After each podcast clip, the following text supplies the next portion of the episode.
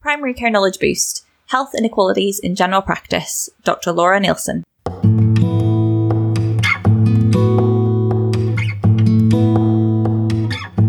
Hello and welcome to Primary Care Knowledge Boost. Today we speak to Dr. Laura Neilson about health inequalities and about thriving whilst working in areas of deprivation.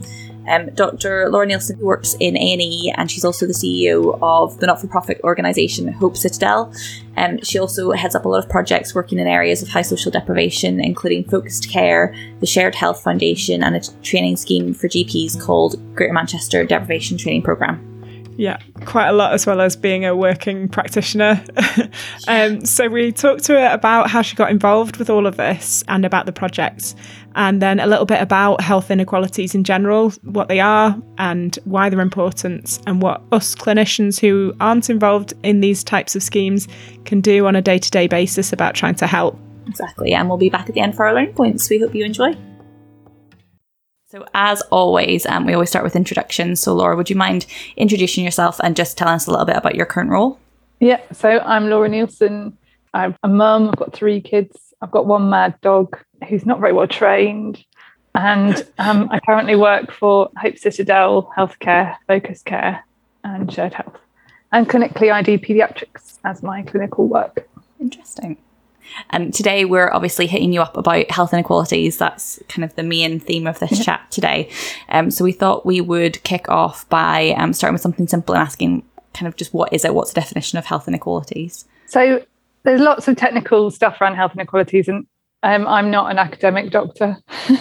so, but for me, health inequalities is a justice issue, really. And it's essentially the difference between life expectancy or life experience, so mortality and morbidity, for people who live in poor areas or rich areas. It's a gradient along the income spectrum. And it's broadly that if you live in a poorer area or if you have less income, you get a significantly tougher deal with life. It's a technical definition. Uh, so you get a duff deal with education, you get a duff deal with work opportunities, you often get a duff deal with services.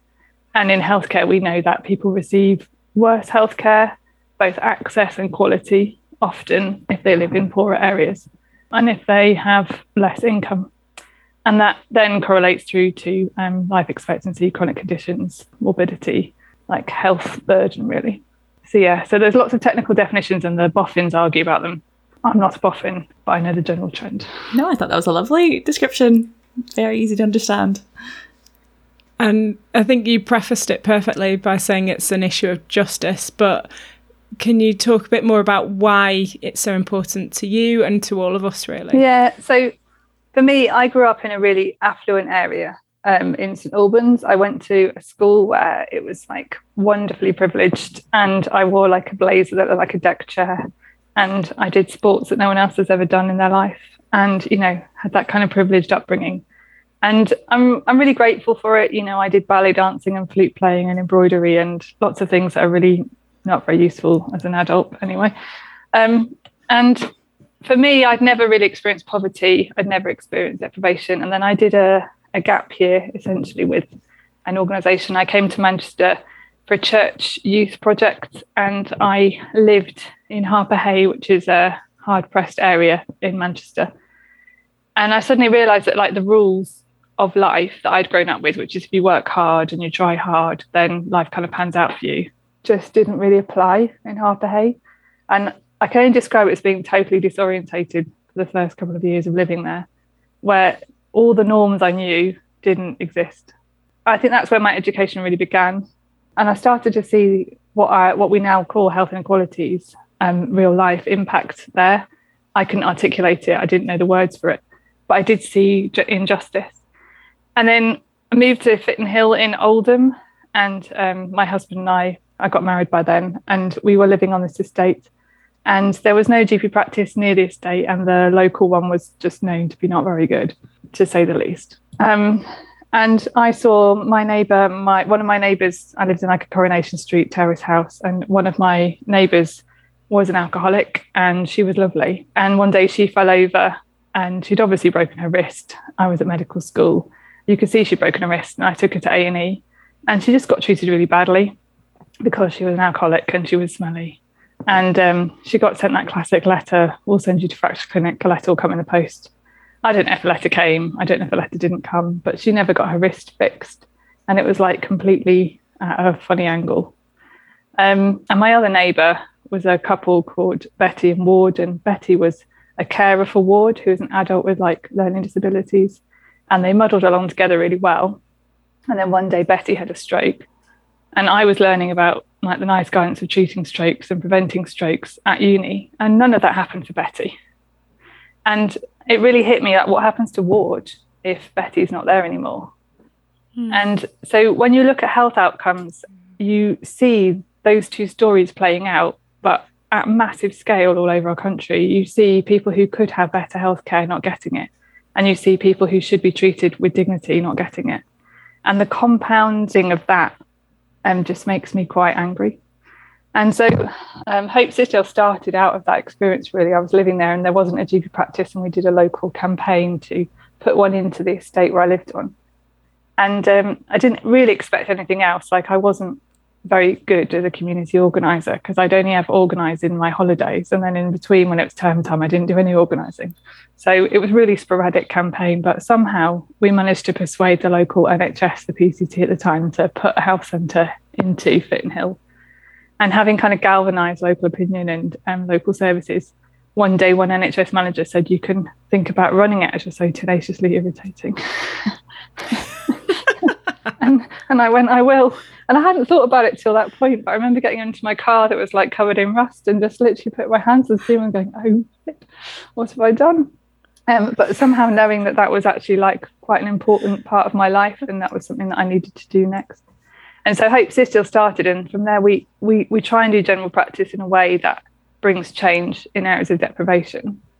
And um, I have a great privilege of working with an amazing team and you just see those two stories I told you of um, my two neighbours from 15 years ago are still happening and it's still real and it's still live and it's still happening at massive scale. And it can be made better or worse by our decisions as doctors, and it can be made better or worse by the decisions our society makes and our politics makes, definitely. Hmm. That's why I'm passionate about it because unfortunately, 15 years on, it's no better. Um, and I went to the Marmot presentation um, when Marmot did his 10 year review. I was I was in London. I got to see the presentation in Parliament, and it was surreal for many reasons. It was surreal because it was like two days before lockdown, and, and it was probably one of the last live events that happened. But it was also surreal because this amazing academic man was presenting his brilliant genius academics that just said it was still rubbish, and in fact we'd made it worse in 10 years. And that was pre-pandemic, pre whatever we're currently in the season of weird politics. And it was worse then. And I remember sitting in Parliament or wherever it was, hearing this presentation, being like really angry and feeling a bit foolish that I'd spent 10 years of my life trying to change this, but also really passionate about still wanting to try and find solutions. Um, and so that's why it's important to me. I think it's really core, really deep in me in a way that I know other people think is probably a bit bonkers, but that's fine. Oh, not at all. Oh my goodness, it's so inspirational. I can't believe that's your journey. That's yeah, it's fascinating. Yeah, and so early on, like you say in medical school, that you were setting up all of that projects. That's incredible. Yeah. When I reflect back to what I was doing in medical school, I don't think I was anywhere near that. That's yeah, very impressive. I think, and and it's not. Um, I've had a really unusual career, and I have a really unusual career, and um, and it's not comparative really because lots of stuff that you guys have done i've not done. So when i talk to people who've like done cct and consultant training and they've done lots of other things they've, they've done lots of other stuff along the way which i've not done. And that's because our time is really is limited so you can't do everything. So you can only do what you can do. And i think that's that's a real key thing in medicine is not to feel guilty about what you don't do. But for me this is what i do. This is my this is my role. This is my job yeah, what you're passionate about. Yeah. And would you mind talking about the inverse care law for us whilst we're introducing the topic? So the inverse care law um, was um, written by Julian Tudor Hart in I think 1976, and um, I learned about it actually when I did a business masters. So I didn't learn about it through medicine, which I think is really interesting. And um, it's basically that um, the care delivered to people varies inversely depending on their need. So if you need the care, you're less likely to get it. And the second half of the sentence, which is hardly ever quoted, is that this is more um, profound when market forces are at play. So um, he published in 1976 and he was like completely ostracized from the medical community. So if you think Twitter's bad, you should read like the comments pages in the Lancet around his article being published. They are ruthless, like like posh and ruthless, but ruthless. um, and he got absolutely slated and he got ostracized in the medical community for a long time. And he was told that he was it, what he'd found wasn't true. In, in, fact, even now we don't like that it exists. It's uncomfortable for us in general practice, particularly to think that maybe posh areas do get a better deal than poor areas. It just doesn't sit very well with us. We don't like it. So um, yeah, Tudor Hart published it, and then he proved it again, and then since then it's been proved in every medical discipline in this country and mainly around the world, unless you're in extreme communist states, where I'm not sure if the research is that valid. So it's basically true. And so what it says is that um, you know the, the people who need healthcare the most generally receive the least, and that can be measured, as I said before, in access or quality of service or expertise. All those things can be measured, and unfortunately, it still comes out true. That's so disappointing, isn't it? Yeah, yeah, it's really disappointing.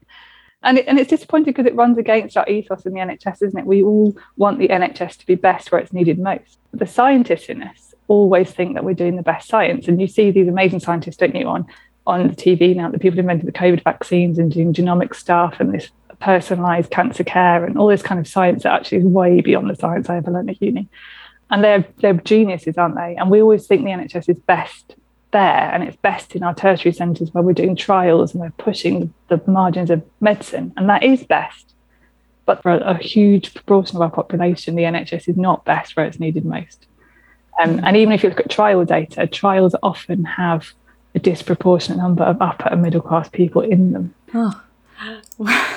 Sorry, I feel like I'm really depressing you both. No. No, it's such important messages to get out. Um, I was going to say you talked a little bit about um, about things like the morbidity, mortality, life expectancy yeah. differences between the different social groups. Do you have any actual numbers to, that we can share to put yeah. on that? So the the one that's pu- that's published the most is a really lovely graph, which is like tube the tube map of London, and it basically shows that for every tube stop you go down, you lose a year of life from the centre out. So if you travel along the London tube, you may, you you you will lose like ten years of mortality as you travel along um, either east or west. Um, the same is true in Manchester on our tram line, and you can do um, Glasgow have got the same map. Um, and you it's it's like it's basically if you pick an area that of, an, of the country that is deprived but you know all our city centres really glasgow liverpool blackpool manchester where we are and but even within somewhere like kent it's considered quite wealthy you will have pockets of deprivation. And kent's a really interesting place to look at inequalities. Um, and in those areas there will always be a mortality gap. And that gap is normally somewhere between 10 and 15 years. Shocking really um, and then the morbidity gap is, lot, is higher. So what you if you measure morbidity by people who have three or more chronic diseases, um, then you know your average age of having three or more chronic diseases is about 75, 72, and in areas of deprivation it would be about 50. And and sometimes we see we talk about frailty of our 40 year olds quite commonly, um, where we see 40 year olds having a physiological profile of our of what you would expect in some other areas of 75. Mm. And so that is a quite a big burden to carry. Yeah, they definitely put it into perspective. Um, so you've mentioned Hope Citadel. Can you talk us through some of the projects that you're involved in or have been involved in? Yeah. So Hope Citadel started when, as I said, 15, nearly 15 years ago now, when I was at medical school. And it's basically, we're not a profit organisation, we're proper not for profit. People get paid a salary, no, no other money. And we just um, provide GP services in Greater Manchester. So we've grown over the years we started off with with a couple of surgeries, and now we're a mixture of contract and caretaking, um, eleven at the moment. And the last couple of years, um, quite a lot of my work has been about improving practices that have got into like real difficulty and special measures and had contracts removed. And we're an amazing team. I have the privilege of leading it, but I lead it with a great senior leadership team who is like quirky and, and passionate and slightly rational at times. And we are the classic have a go heroes. Um, so I think on paper, Hope Citadel sounds fabulous. Day to day, it's like an absolute roller coaster. Some days are brilliant. Like all general practice, quite a lot of days at the moment are just quite hard and quite tricky. Um, the kind of reality on the ground is definitely gritty and um, but also hilarious and funny. And it's always about the people you work with, isn't it, in general practice? And um, I work with some amazing people, like you know, some amazing doctors and nurses and um, admin teams and cleaners. Um, so we do we do well. We've just got we've just had three practices go through CQC, three in six weeks, which did nearly push me over the edge. I have to say. Yeah. Um, two of them came out with good, and they'd gone from like requires improvement and contract removal to good in eighteen months, and um, one got outstanding. So so we're doing really well. And then from there, we started when we started Hope Citadel. In the first tender I wrote, I wrote something called um, social work in primary care, and I put a tiny amount of money to it. And I had no idea what it was, but I just knew that there was something about us integrating. And this is a long time ago. So we invented this role that we call focus care, which is about how do you look after um, the most vulnerable in a practice well. And how do you do medicine that is more than medicine in these areas? So, I mean, all GPs will have this where people come to see them, and it's not really about the medicine. I, I mean, a lot of our consultations aren't about the medicine, is it? But um, in areas of poverty, often stuff is about um, housing, it's about um, child protection, it's about domestic violence, it's about slightly strange criminal world. It's all these kind of things play out in your 10 minute consultation. And as a GP, you can feel very overwhelmed. And so, focus care is a way of us um, holding that care and then working with those families and those households, and then working with the system to put a, a proper plan in place. And so, focus care started as that really in, in Hope Citadel it then grew. So we got challenged in by, um, I think it was the PCT still. I don't know. Anyway, one of those managers ran one of those manager things where they go, you can have 20 grand if you turn up and do a Dragon's Den presentation. So I turned up and did a Dragon's Den presentation on focus care, and they said, yes, you can do it in other practice. And the deal was that they would pick the practice. I was like, oh, okay. Um, So, um, and they told me that they didn't think it would work because I was actually just a loony lefty. Um, and that was really my first experience of working with other practices um, with a project. So that fo- focus care worker started in that practice, and we had a we had an interesting year. But at the end of the year, the outcomes were the same. So the outcomes were the same whether it was in Hope Citadel or in um, a different practice, and those outcomes were about re- reduced um, A and E attendances, increased compliance with chronic disease stuff, uptake of IMS and SMERS, patient engagement and like meaningful stuff, you know, like coming off alcohol, getting rehoused, getting your kids back off child protection. When we looked at those outcomes, they were the same. So then I suddenly realized this is actually really interesting. This is more about that role and what the governance structure around that role. And then since then, it's been like a really amazing growth journey where now Focus Care is in quite a lot of areas in Manchester and it seems to work um, really well. And primary care teams in hard pressed areas really, really like it. Um, it's not it's not simple and it's not linear, and I spend most of my time talking about funding and weird conversations with weird combinations of commissioners and people and trying to work out how this is sustainable long term. But um, it seems to be that it works. And um, we're just having some independent evaluation done by the university, and the early data we got a couple of weeks ago, and it was so exciting. because there's something about knowing that your your passion project works and you keep hearing these stories of people's of patients lives who've changed and teams who suddenly feel like they're doing the medicine they were created to be. And having that narrative is amazing. And then there's like the hardcore data where you're like the data seems to show it. So um, hopefully that will be published um, in the next couple of months. Wow amazing and then from there really the world of health inequalities is like an amazing adventure so i'd encourage anyone who wants to get involved just to try it um, i so then from there, Shared Health is an amazing organisation. So I'm really, really lucky that I was given some philanthropic funding by a very, very generous um, organisation to basically try anything that will work that will reduce health inequalities in Greater Manchester. And so it's literally like playtime.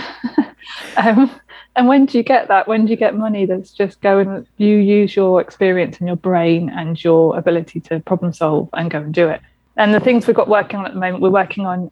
Uh, we spotted, I spotted about five years ago that we had quite a lot of families living in temporary accommodation. So there was no official data. So the first thing we did was did a freedom of information request for all the councils around Manchester to find out how many children were living in temporary accommodation. And that that was not easy, but we've got we got an estimate. And then having got an estimate, we were like, oh, that's quite a lot. And um, so we think in Greater Manchester there's about um, 1,500 families living in temporary accommodation that's the last time we ran the FOI, and it's pr- likely to have gone up then. And then if you're living in temporary accommodation, um, you're living in normally a hotel or a B&B um, or some kind of shelter.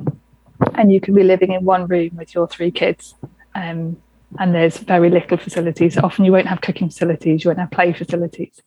You will be likely moved a long way from where your kids go to school or where your GP was. And the, the guidance is that you're meant to only be there like a very short amount of time, but we've got families who've been living in temporary accommodation now for a year.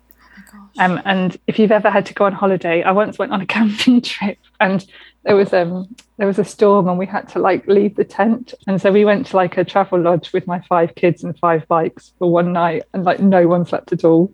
Um, and I think temporary accommodation is like that. It's like doing that awful bit of holiday where you're all rammed into one travel lodge room, but you do that permanently week in, week out. So it's really difficult.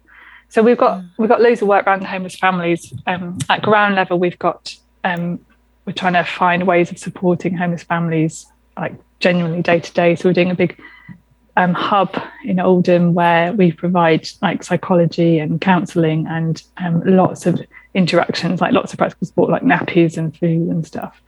And the whole idea is to build relationships so then we can support women, mainly women, into the next decision making aspects of their lives.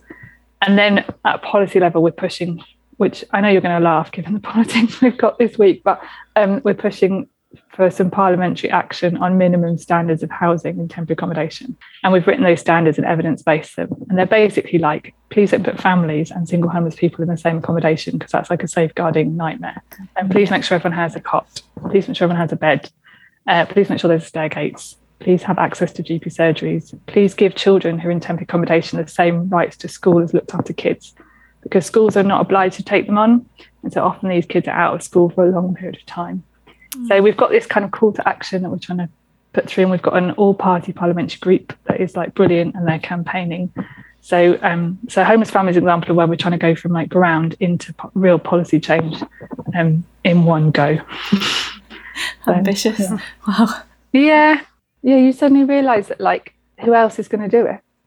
Yeah. I think we've got the opportunity to do it. So and again, that's a really small team. I think people think you need like some qualification or a bit of paper that says you can do these things, or you might need to know the right people. I'm not, I don't know the right people. I don't hang around Westminster or anything. Like I sit in Oldham in in a practice if I have to go to London, I think, oh, it's really big. You know, I've got that kind of that northern thing again when you go down south. Oh, it's very busy down here.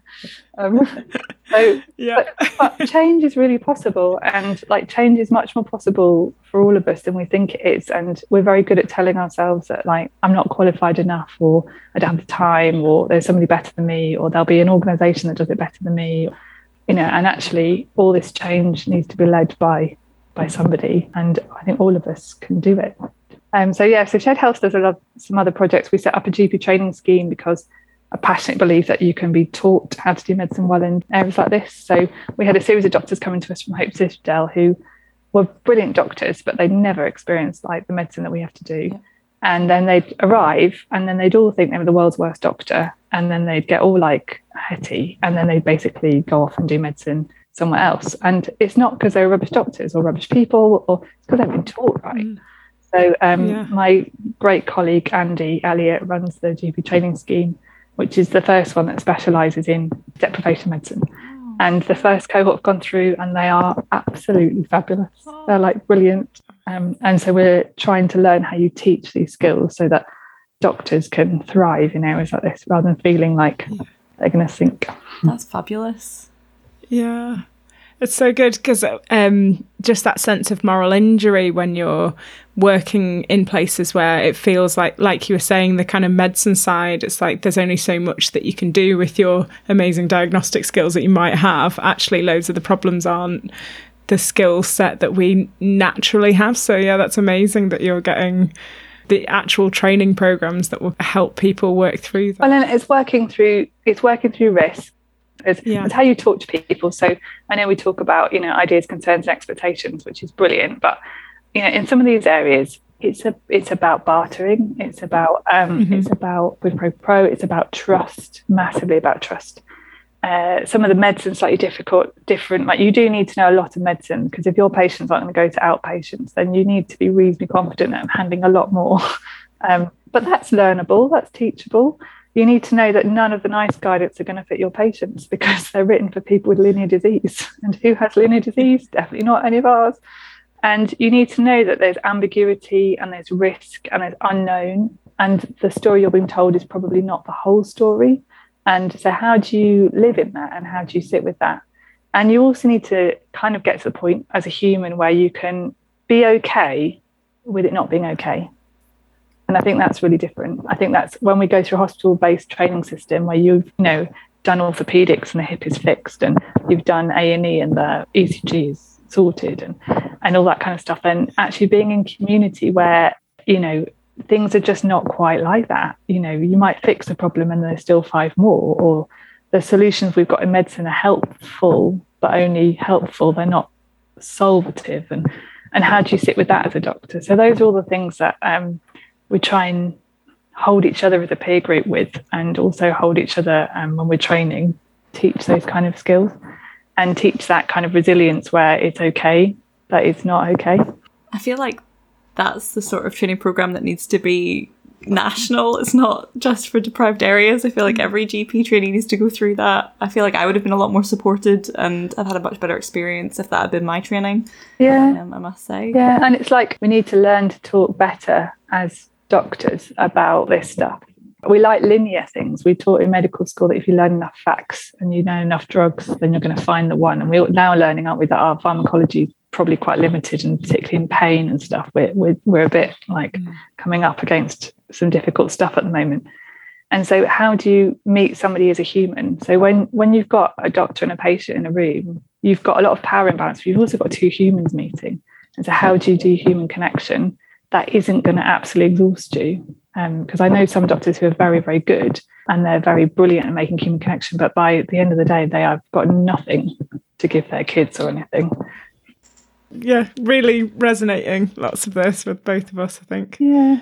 And yeah. and like and what's what is achievable like we we talk about making the, the invisible visible and I'm really passionate about that. So there's there's patients on our lists who who aren't very visible because our QOF and our recall systems set up for certain things. So like I think it's appalling that safeguarding is not QOFable at all. It doesn't have any measurement in it of safeguarding. We have no way of tracking our safeguarding like we do every other thing we do in primary care um, there's lots of things in, in medicine that are really important that aren't that aren't there. Our visible patients are on a QOF list, basically, and um, a lot of the important things aren't on QOF list. So we talk about making invisible things visible, but once you've made them visible, then you have to learn to sit with that real ambiguity.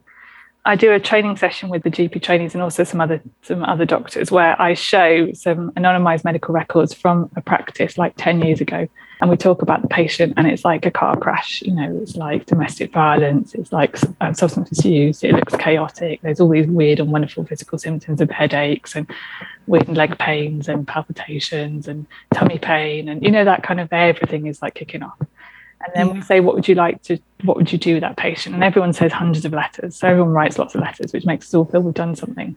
And then you're like okay well what, what where's that patient actually going to turn up to? They're not ever going to turn up to um, gastro to be honest. So where are they going to go? And then i ask people to think what, what will have happened to that patient in a year and what's going to happen to five years? And people always overestimate what's going to happen in the short term. So they think like within a month definitely going to leave the partner definitely going to flee DV because that's a logical thing to do. We'll probably send them to like the alcohol service. They'll manage to give up alcohol and then they'll be fine. So then you show them six months later where it looks even more of a car crash. And they're like, mm. oh, it's got worse. You're brilliant doctors. You made it all worse. Um, and they go, oh my goodness, oh my goodness. And then I show them the record of like 10 years on where they have got a new life, where they have got a different partner, where the kids are either back with them or stable where the kids are at secondary school doing really well we've had we've now got kids who are just going to university for the first time who come from this kind of background and you you have to teach people that the change you can make in the short term we overestimate and the change we can make in the long term we underestimate and once you understand that then your possibility for human relationships is really different yeah. does that make sense yeah. And the small things make a big difference. I had a wonderful conversation with my own GP this week about something. And um, she's a brilliant GP. And I'm sure she must be really nervous looking after me. You can imagine her on a screen going, oh my goodness. And so, and I'm trying to be really good patient. So it's like a really funny dance we both do. And at the end, she was like, Laura, I just have to say that you just need to look after yourself better because you're worth it. And I don't know why she said it, but for me, that was what I actually needed to hear that day. You know, she did all the medical stuff fine. And she said this one comment as she was hanging up the phone And it just hit me. And I was like, as a doctor, we get to do that so often. And I don't think we even realize that these little things we say have these big impacts. Mm. And being on the other end of it this week really reminded me of that. And I was just so grateful to her for her compassion and her insight.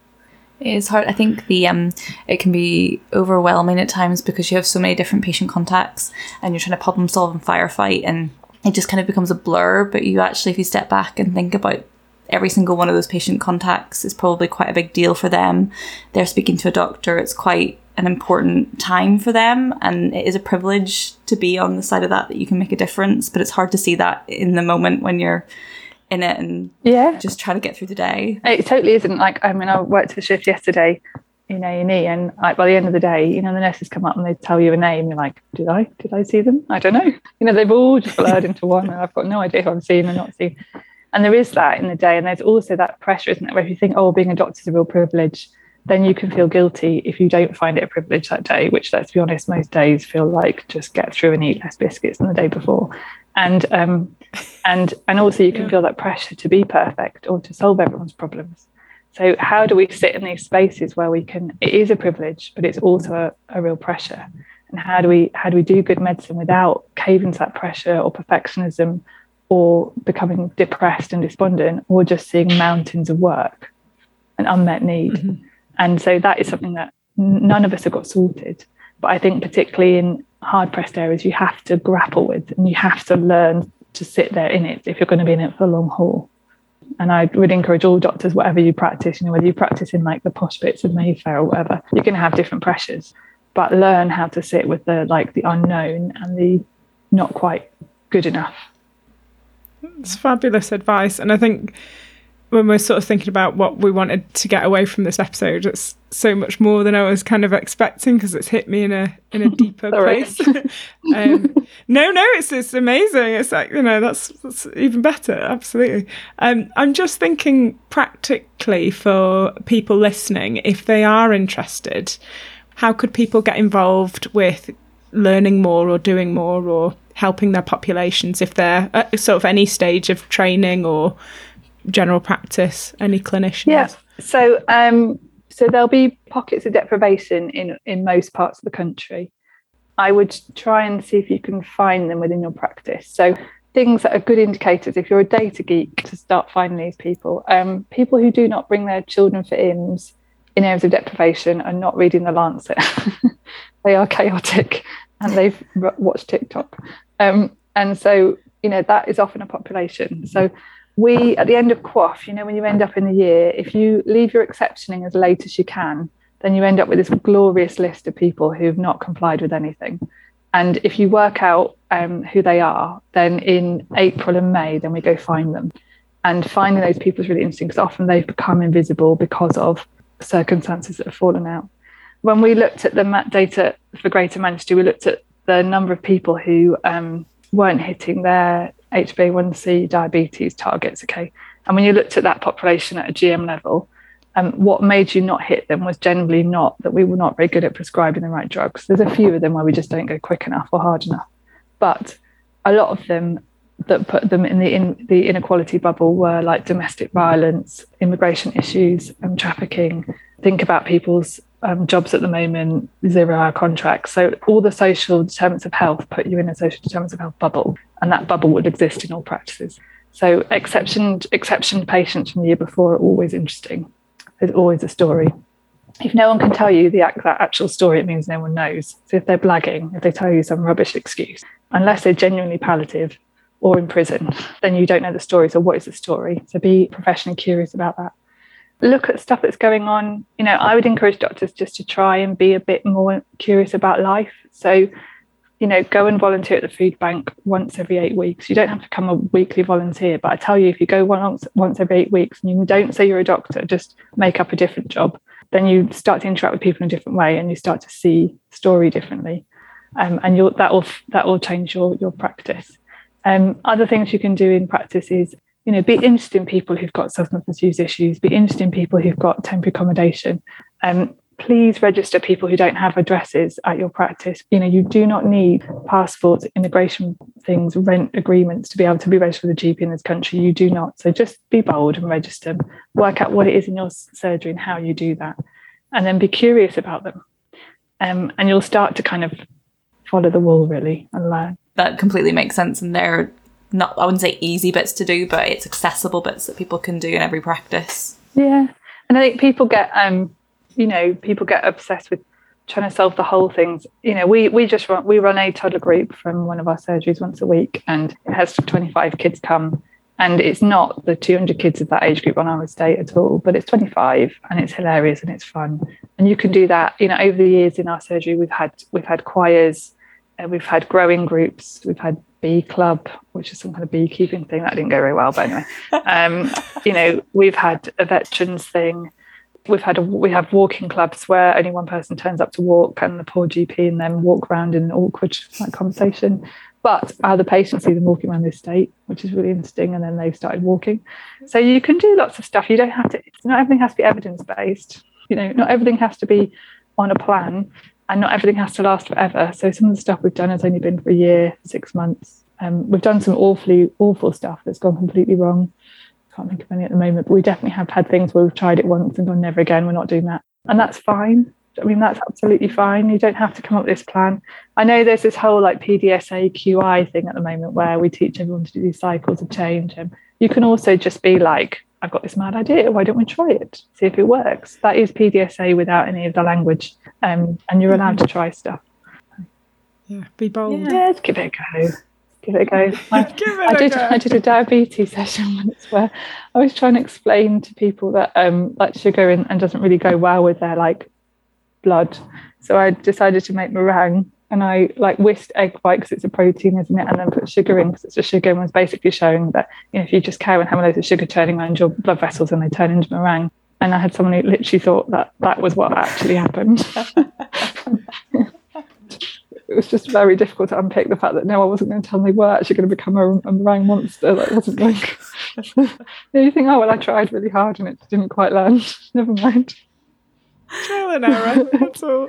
It's, all part of the learning process. Yeah. Um, so, Laura, thank you so much for um, for talking to us today. It's been absolutely fabulous. And um, we always ask at the end um, what you would want our listeners to take away from the chat today. So, if you've got some points that you want people to remember. Um, yeah, so remember that there's always hope. Remember that you can do more than you think you can, and you can make a bigger change. And um, just remember that every person on our list, even if they have 17 red boxes, none of which are filled in because they never turn up, is still of value and is important. Um, and so keep working to try and make every patient genuinely count and that's that's how we make healthcare better. But you are also allowed to be really angry at the red boxes. never go away. oh, thank you so so much, Laura. This has been incredible. So now it's just us, Lisa. We're just um, reflecting on how the chat was with Laura, um, which was utterly amazing, and she's so incredibly inspiring. Um, what what are your learning points?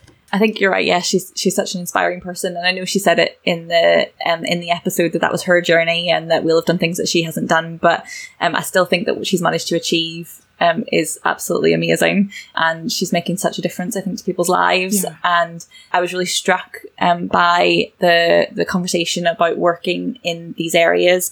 Um, and I don't know if I've shared much on the podcast, but when I did my um, my GP training, I was in quite an affluent area. Um, there was there was that had its own problems, um, but um, everyone cared about their health and um, were almost too demanding.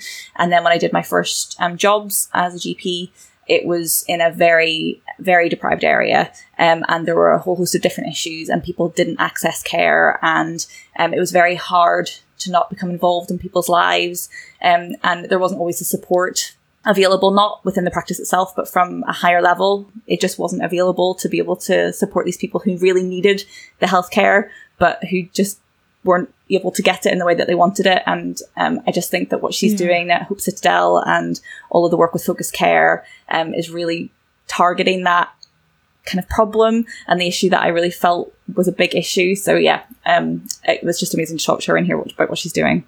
Yeah, I think it's this. There's so much unsaid about the types of job that you do and you can kind of make it look like what you want it to look like. But it's really hard when you kind of go through the training and you want to help people. Everyone gets into it because they want to help people. The get out the other side and a lot of the time in general practice it's about survival. And yeah, yeah when you're working in places where the the deprivation level's higher it's incredibly incredibly different. And yeah if you've got the gp training schemes like that she has where it's like supporting supporting you to live in the that completely different type of uncertainty in a way and and how to be okay when it's not okay and the outcomes might not be amazing and they might not be instantaneous and they, they can be very delayed. It just sounds so much more inspiring and that you can there are ways of doing it um, and yeah it's just kind of getting the help to to be able to thrive in those areas definitely. And i have um before the talk i sort of checked out a few of laura's uh, youtube channels things and the shared health foundation. And she talks so amazingly about all these different things. Yeah i definitely want to go through a training program I know it sounds so good. I, like I said, I wish I kind of wish that it was available to everybody because I think that you're going to come across it no matter where you're working, yeah. um, and it's a completely different population of people, and they have such high need, yeah. and it's very difficult. Like you said, it's living in that different area of risk. Um, and we're not trained for that properly, I don't think, and it can be very difficult, and it can mean that you then you protect yourself and you go into a bubble and it is about survival and it's not necessarily about helping the patients in the best way that they actually need it. And uh, yeah, I just think that it would be a bit revolutionary if everybody was um, trained in a different manner that helped uh, these people. I think that the, it would definitely help to address that health gap um, for sure. Yeah. Yeah, I think the oh the other um, bit that uh, just uh, I thought was interesting was um, mm-hmm. actually two bits I've written down. One was um, about the you you alluded to it, but the fact that we um, overestimate the um, short term and we underestimate the long term yeah. um, that she talked about, and I was like, oh yeah, we definitely do do that. but it's nice to reflect that actually in the longer term, people might end up in um, a better place. Yeah. Um, it just you need to stick with it and you stick with them and get the trust and build it and work with them, and it might not be instantaneous, but actually they might end up in a better place than you think that they're going to end up. Um, and the second bit was um, just the stuff that that you can do on the ground. So perhaps volunteering at a food bank um, to kind of get to see your population without the the medical mask on. Mm-hmm um, kind of stepping into it as an outsider, um, I think would be fascinating. And um, and looking for your exceptioned um, people as trying to find that population to target. Yeah. So yeah, we'll hopefully um, have a little bit more chat about um, health inequalities with Dr. John Patterson, who also works at Hope Citadel. So we'll give you a little bit more content around this, hopefully soon as well. Yeah, and thank you very much to everyone who's been filling out surveys for us and giving us feedback and subscribing or leaving reviews on iTunes. The last few surveys that we got back, there's some really really good suggestions on there. So we've already chased up quite a few things and we'll we'll continue to do that. So thank you very much. Till next time. On Primary Care Knowledge Boost.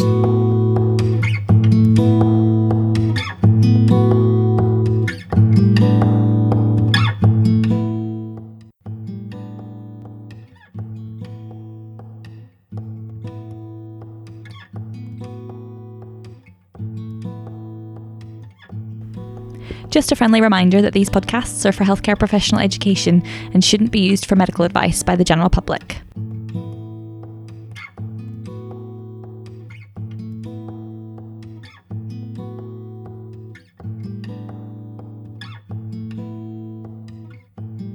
The content is based on our interviewee's opinion and interpretation of current best practice. It's your responsibility to use your clinical judgment before applying or relying on information solely from this podcast.